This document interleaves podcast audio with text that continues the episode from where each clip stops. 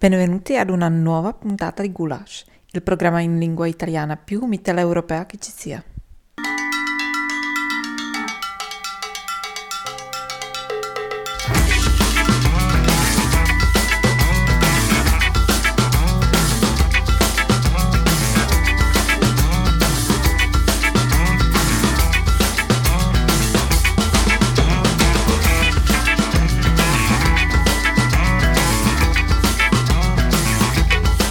Un'altra puntata ancora insieme, questo è Gulash, io sono Tino da Praga e con me c'è anche chi? Francesco da Trento! Il Francesco da Trento. Andiamo in onda ogni settimana su Radio Fragola il martedì alle 17.35 e su Samba Radio il mercoledì alle 19, ma anche il venerdì alle 14 in replica. Trovate il podcast sul sito di Samba Radio, Spotify, su Apple e Google Podcast, quindi se non ci ascoltate mentre andiamo in onda ci potete ascoltare quando siete seduti sul water con tranquillità, però lì non potete ascoltare le canzoni per intero perché ci sono tutte questioni di diritti. Abbiamo una pagina Facebook piena, molto piena di, di contenuti che si chiama Gulash On Air e poi lunga storia fatta breve. Abbiamo cominciato a tifare una squadra di Serie B ceca perché il presidente, nonché giocatore vecchio, eh, Jaromir Jagr, aveva i capelli un po' strani, aveva il mallet quando era giovane e dava il nome al mallet in Repubblica Ceca. Abbiamo cominciato a seguirla, a tifarla. Questa squadra è arrivata in finale, ha giocato le prime due partite, le ha perse, ve l'abbiamo detto la, la, puntata scorsa, e adesso ne ha giocate altre due e le ha vinte, quindi siamo 4 pari, appena sta giocando adesso e sta vincendo, quindi forse siamo 5 a 2, no, ho fatto un po' mai 3 a 2. Siamo 3 a 2, 3 a 2 e forse andiamo verso la vittoria. Ma al meglio delle 5 come funziona? Al meglio delle 7. Ok quindi deve eventualmente se vince questa deve vincerne anche un'altra. Penso di sì, non, non sono bravo a fare i conti così mentre cerco di parlare bene. La prima che arriva a 4 sostanzialmente ha vinto. Credo di sì, bravissimo Francesco, nonostante tu sia un letterato sei anche un matematico. Sono un esperto di playoff. Ho detto tutto quello che dovevo dire in questo blocco, quindi tocca a te adesso. Vai Trento. I temi di oggi di questa sedicesima puntata di Gulash. La storia di 46 trentini e due sudtirolesi sepolti nelle fosse comuni dell'ospedale psichiatrico di Praga. Il centesimo anniversario del Blutsonntag, cioè la domenica di sangue di Bolzano. L'origine boema dello stemma del comune di Trento e infine andiamo a Trieste e vi parliamo della Half Marathon, anche detta mm, mezza maratona. Questi i temi della puntata di oggi, partiamo con la musica. Io sono un cana con Stormy.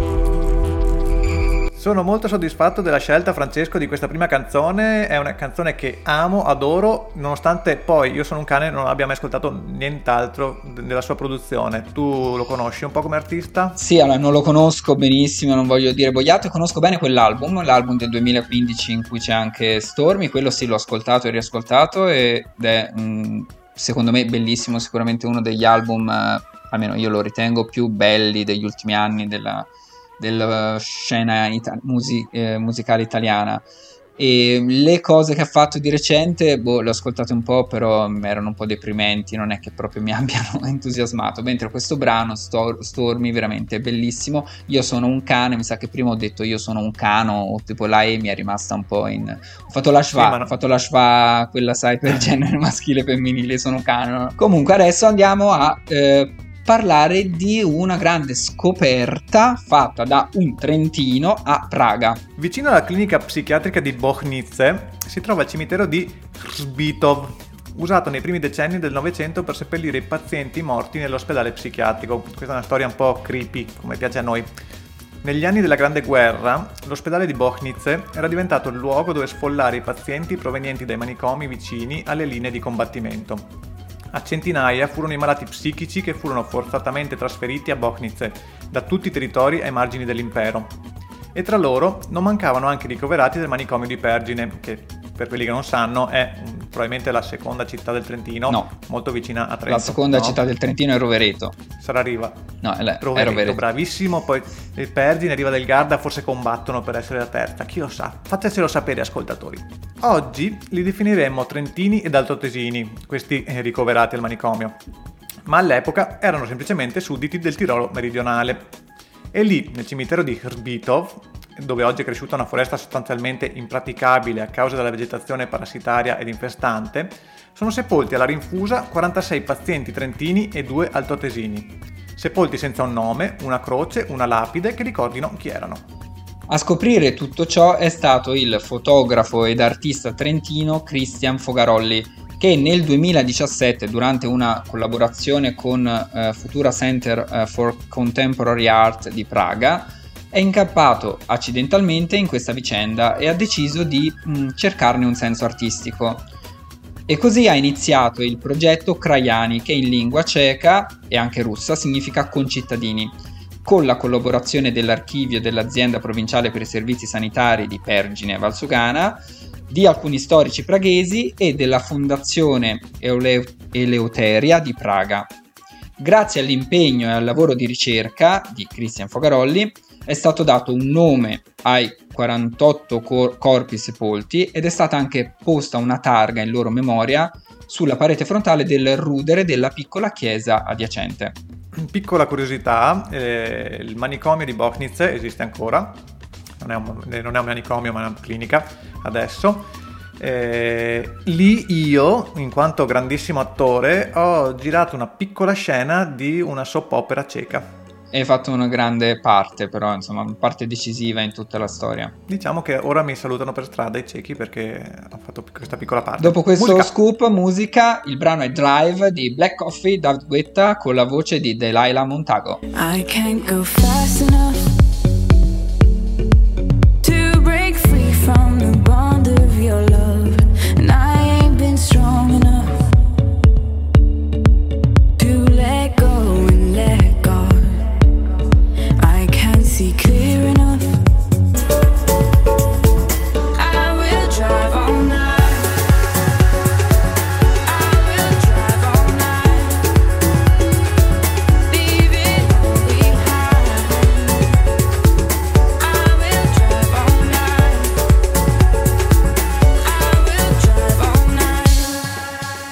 Durante la pausa musicale ci chiedevamo se Delilah Montagu magari ci ascoltasse durante la nostra trasmissione, magari ipotizzavo, sapete che esiste Radio Garden dove trovate tutte quelle stazioni radio in tutto il mondo e ogni tanto così random ne scegliete una a caso nei paesi più, più assurdi, lei magari ha detto, oh, vediamo questo di Trieste, let's see this one of Trieste. E ci sta, ci sta ascoltando.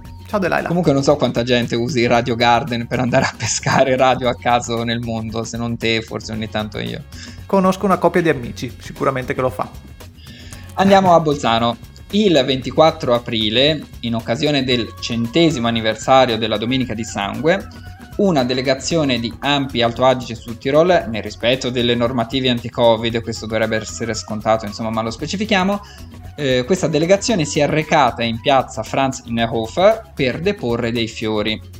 Ma cosa successe nella cosiddetta Domenica di Sangue, in tedesco Bosenblutsonntag, del 24 aprile 1921, quindi 100 anni fa? L'Alto Adige sul Tirol era diventato da poco parte dell'Italia, no? dopo la fine della Grande Guerra, e quel giorno, quel 24 aprile del 21, in occasione della fiera di Bolzano, mentre diverse centinaia di persone sfilavano in costume tradizionale tirolese, una squadra d'azione fascista, proveniente soprattutto da Verona e agli ordini di Achille Starace, che non è Storace, assaltò con armi da fuoco e bombe a mano il corteo in piazza delle Erbe Obstplatz.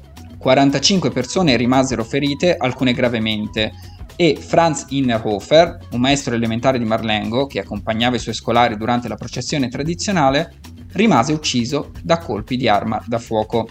La società civile reagì all'epoca all'aggressione fascista già il 25 aprile con un raduno di protesta in piazza Mercato, Viehmarktplatz, l'odierna Piazza Verdi. Ci fu anche uno sciopero generale dei ferrovieri di entrambi i gruppi linguistici e la protesta si allargò anche ad altre città italiane, tra cui Trieste. L'inchiesta però venne totalmente insabbiata, poi arrivò il fascismo, insomma non se ne fece niente e nessuno venne mai condannato per l'accaduto. Il fascismo perseguì una politica di oppressione e cancellazione violenta delle minoranze linguistiche presenti sul territorio, ancora prima che andasse al governo nel 1922. Ricordiamo al riguardo che neanche un anno prima di questa aggressione, cioè il 13 luglio del 1920, lo squadrismo fascista si era scagliato contro la minoranza slovena a Trieste, appiccando l'incendio dell'Hotel Balkan, noto anche come Narodni Dom, ossia Casa della Cultura, riferimento per gli sloveni della città e delle minoranze slave in generale. Ne abbiamo parlato di questo fatto già in almeno due puntate, credo, perché è un po' una cosa che congiunge tutto quello di cui parliamo. Tornando alla ricorrenza della domenica di sangue a Bolzano, infatti, e non sapevo che ci fosse una Bloody Sunday anche a Bolzano. Quindi... E comunque non c'è, poi esatto, poi non c'è solo quella irlandese, ce ne sono altre. Se cerchi domenica di sangue, comunque c'è anche quella di Bolzano, sì. Cioè, quando, quando è che vuoi fare una piccola stragetta, la domenica va, va più forte per tutti quanti. Mm. E insomma, eh, in questa ricorrenza si è tenuta anche una breve lezione degli storici Hannes Obermeier e Giorgio Mezzalira.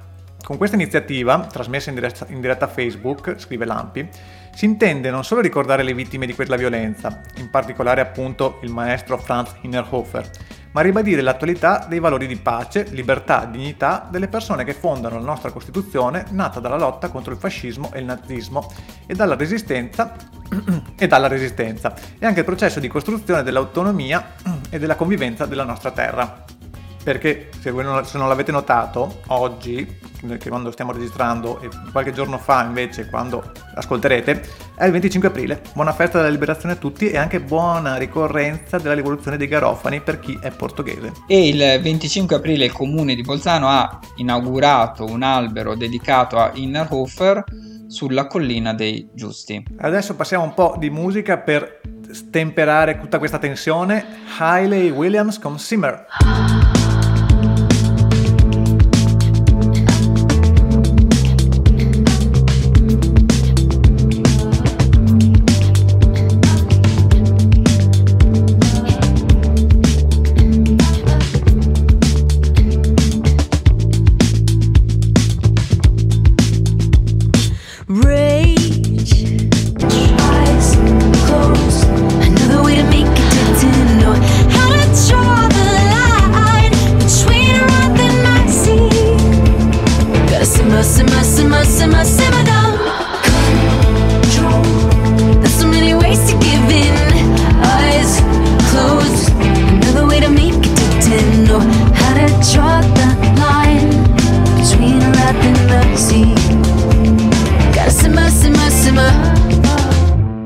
Hayley Williams con Simmer, questo è Gulash, Franceschettino al microfono e passiamo a parlare dell'origine dello stemma del comune di Trento. Questo è un blocco che ho sognato per mesi e mesi, è un po' quello che mh, mm, mi ha portato a costruire eh, Gulash. Pensa a te. Eh, perché io sono, io sono l'ideatore. Il sapere che comunque c'era una forte connessione tra Trentino e Boemia Andiamo più in profondità. Come tutti sappiamo, l'Aquila simboli- simboleggia la provincia e la città di Trento. Il comune l'adottò come simbolo ufficiale nel 1930 e la provincia nel 1988, ah, molto dopo la provincia. Forse però non tutti sanno che la regina delle montagne, così noi chiamiamo l'Aquila, che compare nel gonfalone del comune di Trento e nella bandiera provinciale, è in realtà regina delle steppe. Questo, questo testo lo rubiamo a Michele Viganò che l'ha scritto su Trento Today. Il suo viaggio, per così dire, di quest'aquila inizia infatti in Boemia come stemma araldico dei duchi pre- Premislidi, regnanti dal 1198, tanto tanto tempo fa. A partire da quell'anno l'aquila venne adottata come stemma del regno di Boemia, contornata da fiamme che secondo la leggenda richiamerebbero i fuochi accesi per annunciare l'arrivo della famiglia reale boema all'elezione imperiale. Ecco perché l'aquila, che compare ancora oggi nello stemma della provincia e del comune, è bordata da fiamme. Tu lo sapevi questo, Francesco? Quei segnetti intorno all'aquila. Ma sai che proprio se c'è, se c'è una cosa di cui proprio non me ne può fregare meno gli stemmi araldici dei comuni, però vabbè, ora questo lasciamo stare. Comunque l'Aquila penso che in realtà sia nell'80% degli stemmi dei comuni o delle province, ci deve essere qualcosa di comune. L'Aquila è abusata, o l'Aquila o, la lupa, ma soprattutto l'Aquila. Leggi il prossimo blocco che scopriamo altre cose interessanti. Perché dunque uno stemma reale boemo, quindi cieco, è arrivato a Trento? Vi starete chiedendo. La verità è, come spesso accade, poco ideologica e molto pratica. Con la morte dell'ultimo dei Premis Liti, deceduto senza eredi, il famoso Venceslao III, lo stemma risultò ufficialmente vacante. Cioè c'era uno... Infatti, ti, ti, fermo, ti fermo, un attimo, infatti la chiamiamo l'Aquila di Venceslao. Eh. L'Aquila di Venceslao, esatto, questo è importante. Quindi c'era uno stemma che non aveva però, non aveva padrone proprietario. Stando così le cose, ehm, il vescovo di Trento, Niccolò da Bruna e attenzione questo Bruna è l'attuale Brno, hm, città della Repubblica Ceca gemellato con Trento? Questo non lo sapevo. non lo sapevo questo, anche perché io ci lavoro con, con Brno, con l'Università di Brno, quindi questa cosa mi ha riempito di gioia, capito? Andiamo avanti. Penso che ti abbiano preso per quello, in quanto gemellato. Comunque, dicevamo, questo vescovo di Trento, che però veniva da Brno, Nicolò da Bruna, decise di appropriarsi dello stemma vacante nel lontano 1339, chiedendo ufficialmente il permesso al re boemo dell'epoca, Giovanni di Lussemburgo, cioè quindi gli chiese il permesso di poter adottare lo stemma per la città di Trento. In altre parole, il simbolo venne letteralmente passato di mano da un territorio all'altro per questioni di lontane parentele. È incredibile poi c'è la casualità che tutte queste persone abbiano nomi italiani. C'è Venceslao, Giovanni di Lussemburgo, chissà che, che caso li ha messi tutti insieme. Appena tre anni prima, nel 1336, Carlo di Boemia, figlio maggiore del re Giovanni di Lussemburgo, si era insediato nel castello di Tirolo in qualità di reggente ruolo che aveva preso in prestito dal fratello minore che nel 1330 si era sposato con Margherita di Maultasch, appunto contessa di Tirolo. Che noia questo blocco, probabilmente la gente sì, la questa parte si può anche tagliare, però vabbè. Niccolò da Bruna era arrivato a Castel Tirolo come cancelliere al seguito di Carlo e, proprio grazie all'influente appoggio di Re Giovanni, nel 1338 venne nominato vescovo di Trento perché i vescovi hanno molta importanza a Trento, sappiatelo. Eh beh, erano, era una città, un principato vescovile, quindi il vescovo aveva un potere politico molto rilevante.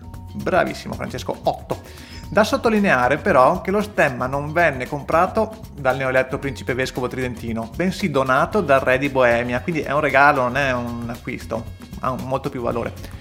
A testimonianza di ciò esiste un documento ancora oggi conservato nel quale è ufficializzato il passaggio e tutti voi curiosoni lo vorrete vedere, quindi boh, chissà dov'è, non, non, possiamo specificare dov'è, ma lo cercheremo e lo metteremo nella nostra pagina Facebook Gulash On Air. Insomma, riassumendolo in due parole, lo stemma del comune di Trento, della città di Trento con l'Aquila viene dalla eh, Boemia, e quindi è l'Aquila di Venceslao. E dalla Boemia viene l'artista di cui andiamo ad ascoltare una canzone subito dopo. Lei si chiama Tea Sofia, ha 19 anni e sembra proprio che farà molto successo. Sentite che pezzo che ci ha fatto. 4 I Am. And I'm my best. I get a all the goods of no consequence. And I'm my worst. I write all these words thinking you will miss them, miss me. I'm sinking. Do I ever cross your mind at least when you're drinking? Mm-hmm. Hey.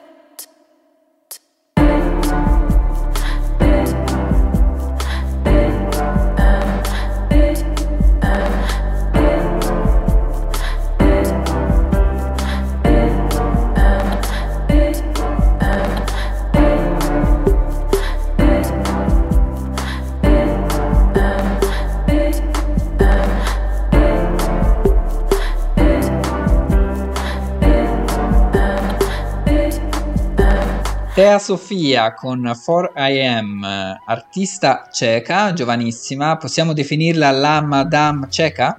Eh, no, è un po' più, cioè, come hai sentito, è una cosa più RB, quindi io la, la, definirei più, come si chiama quella che ti piace a te, RB? Eh, Beyoncé eh, ceca? Beyoncé, ah. la Beyoncé ceca. La Malika Yan ceca. La Malika Yan ceca, va bene. Perché Beyoncé e Malika Yan sono più o meno simili. No, no? era per dire, insomma, l'italiana eh, ceca, ma vabbè, okay. lasciamo, lasciamo, stare. Eh, andiamo a Trieste adesso, parliamo della Half Marathon che si terrà il 2 maggio a Trieste, la Trieste Half Marathon, quindi la mezza maratona. Si parte da Sistiana e per tutti i 21 km si correrà sulla strada costiera lungo una delle scogliere più affascinanti dell'Italia, fino a Trieste città alle 8 di mattina la partenza riservata agli atleti top. Sulla linea di partenza 40 donne, 40 donne e 40 uomini. Poi gli start saranno scaglionati ogni 3 minuti con il tempo calcolato in real time, cioè tutte queste misure ovviamente per prevenire la diffusione del Covid. L'ultima partenza è prevista alle 9.15. L'organizzazione ha predisposto un sistema di navetta per portare tutti gli iscritti alla linea di partenza assistiana. Per i costi del pettorale si eh, partiva da 25 euro fino al 10 aprile e poi il prezzo è salito a 30 dall'11 al 28 aprile, quindi avete ancora poche ore per iscrivervi con eh, la modica cifra di 30 euro. In base alle norme FIDAL possono partecipare però attenzione a questa mezza maratona di Trieste atleti tesserati nel 2021 e che abbiano compiuto 18 anni, almeno 18 anni, e che siano in possesso di Run Card. Esisteranno atleti tesserati 2021, visto il periodino che abbiamo appena passato. Sì, sicuramente, so. sicuramente. Sì, sì, sì, Però se sei minorenne non puoi fare la mezza maratona. Beh, mi sembra anche giusto perché sono cose un po', un po spinte, un po', po' birichine che i giovani non dovrebbero vedere particolarmente attento e preciso e questa, cioè, alla fine tutte le cose che, che, raccontiamo le raccontiamo solo per arrivare a parlare di Covid. Ah sì? Ah no, no non lo sapevo, però va bene, sì, ci sta. Tra l'altro eh, propongo anche che si, si, trovi un accordo su un segnale che mh, possa ridurre il tempo mh, di quando si dice nel rispetto delle normative anti-Covid quindi invece di dire nel rispetto delle normative anti-Covid, uno può dire asterisco. Sì, e eh, poi forse potremmo anche non specificarlo e poi in realtà sappiamo benissimo che queste misure anti-Covid non vengono rispettate mai al 100% da nessuno, soprattutto adesso che ci sono le riaperture e tutti fanno un po' quello che cavolo gli pare. E non la mandiamo a dire a nessuno noi. Comunque, co- come faranno questi a-, a cercare di non ammalarsi? Prima di entrare sugli autobus per arrivare alla zona di partenza, tutti gli atleti tech misuratina di temperatura quindi 37,2 di default per tutti si può andare. Sopra i 37,5 niente start. Verranno poi predisposte entrate ed uscite diversificate, così il virus tech rimane un po' senza punti di riferimento. Alla partenza sono previsti gli scaglionamenti, 25 partenze con 80 concorrenti ciascuno, che sono tante persone, mi sembra di capire, ma non ci saranno spogliatoi, docce e deposito borse, quindi sudorella come se piovesse. Tutti in mare alla fine della gara, tutti nudi in mare a lavarsi. Tutti al pedo a cin. Verranno invece messi a disposizione i servizi igienici, obbligatoria la mascherina, con gel disinfettante. Nelle zone ristoro l'accesso avviene lungo un corridoio di un metro con l'obbligo per tutti gli atleti di indossare la mascherina e igienizzare le mani, anche perché state per mangiare il panino, quindi mani pulite sempre. Ognuno poi potrà togliere la mascherina e consumare liquidi e solidi. Per i liquidi è obbligatorio l'uso del bicchiere personale, eh, mentre per i solidi il personale fornisce con pinza o guanti sacchetti con gli alimenti indicati dal concorrente e disposti dietro uno schermo è importante dare tutte queste no, informazioni. Infatti perché... è fondamentale dare le procedure perché sennò poi insomma le, le, persone non vanno lì preparate perché queste informazioni chiaramente ce l'hanno da noi dopo che hanno ascoltato questa puntata ci saranno centinaia e centinaia di persone che si iscriveranno all'ultimo alla, alla, gara. Ti perdi la puntata di Gulash, ti dimentichi di portarti il tuo bicchiere da casa e dopo che hai finito la maratona muori senza eh, liquidi perché non ti danno da bere. Quindi ascoltateci ragazzi. Però, eh, cioè, in maratona, cioè quelli di Trieste, però va detto che mi sembra che quel giorno lì corre un po' tutta quanta Italia, cioè la gente non, non ce la fa più e quindi per ritrovarsi, per fare qualcosa, sono state organizzate un sacco di corsette. Infatti il 2 maggio si corre anche a Savona, amici, a, cioè segnatevi queste cose, Savona, Marsala, Merano e Giovinazzo, in provincia di Bari, dove è prevista anche la maratona Giovinazzo, eh? quindi questi hanno qualcosa in più.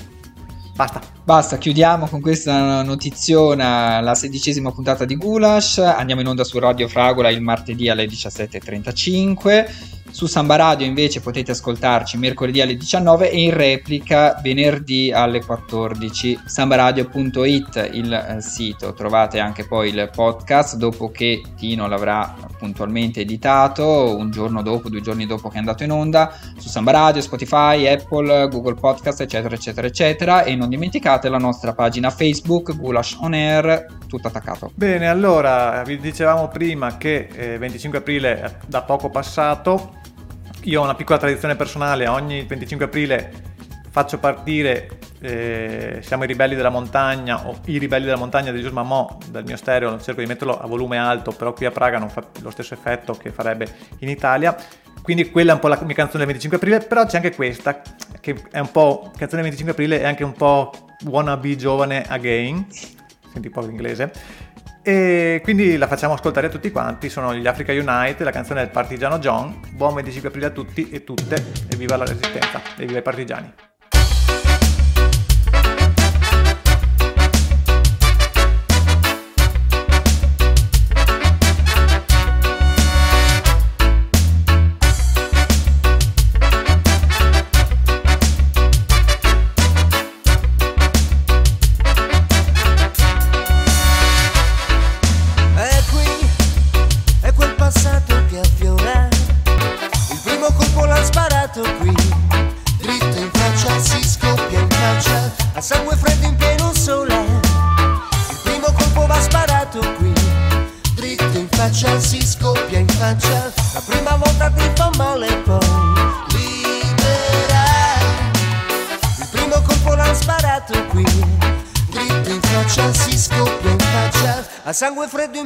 A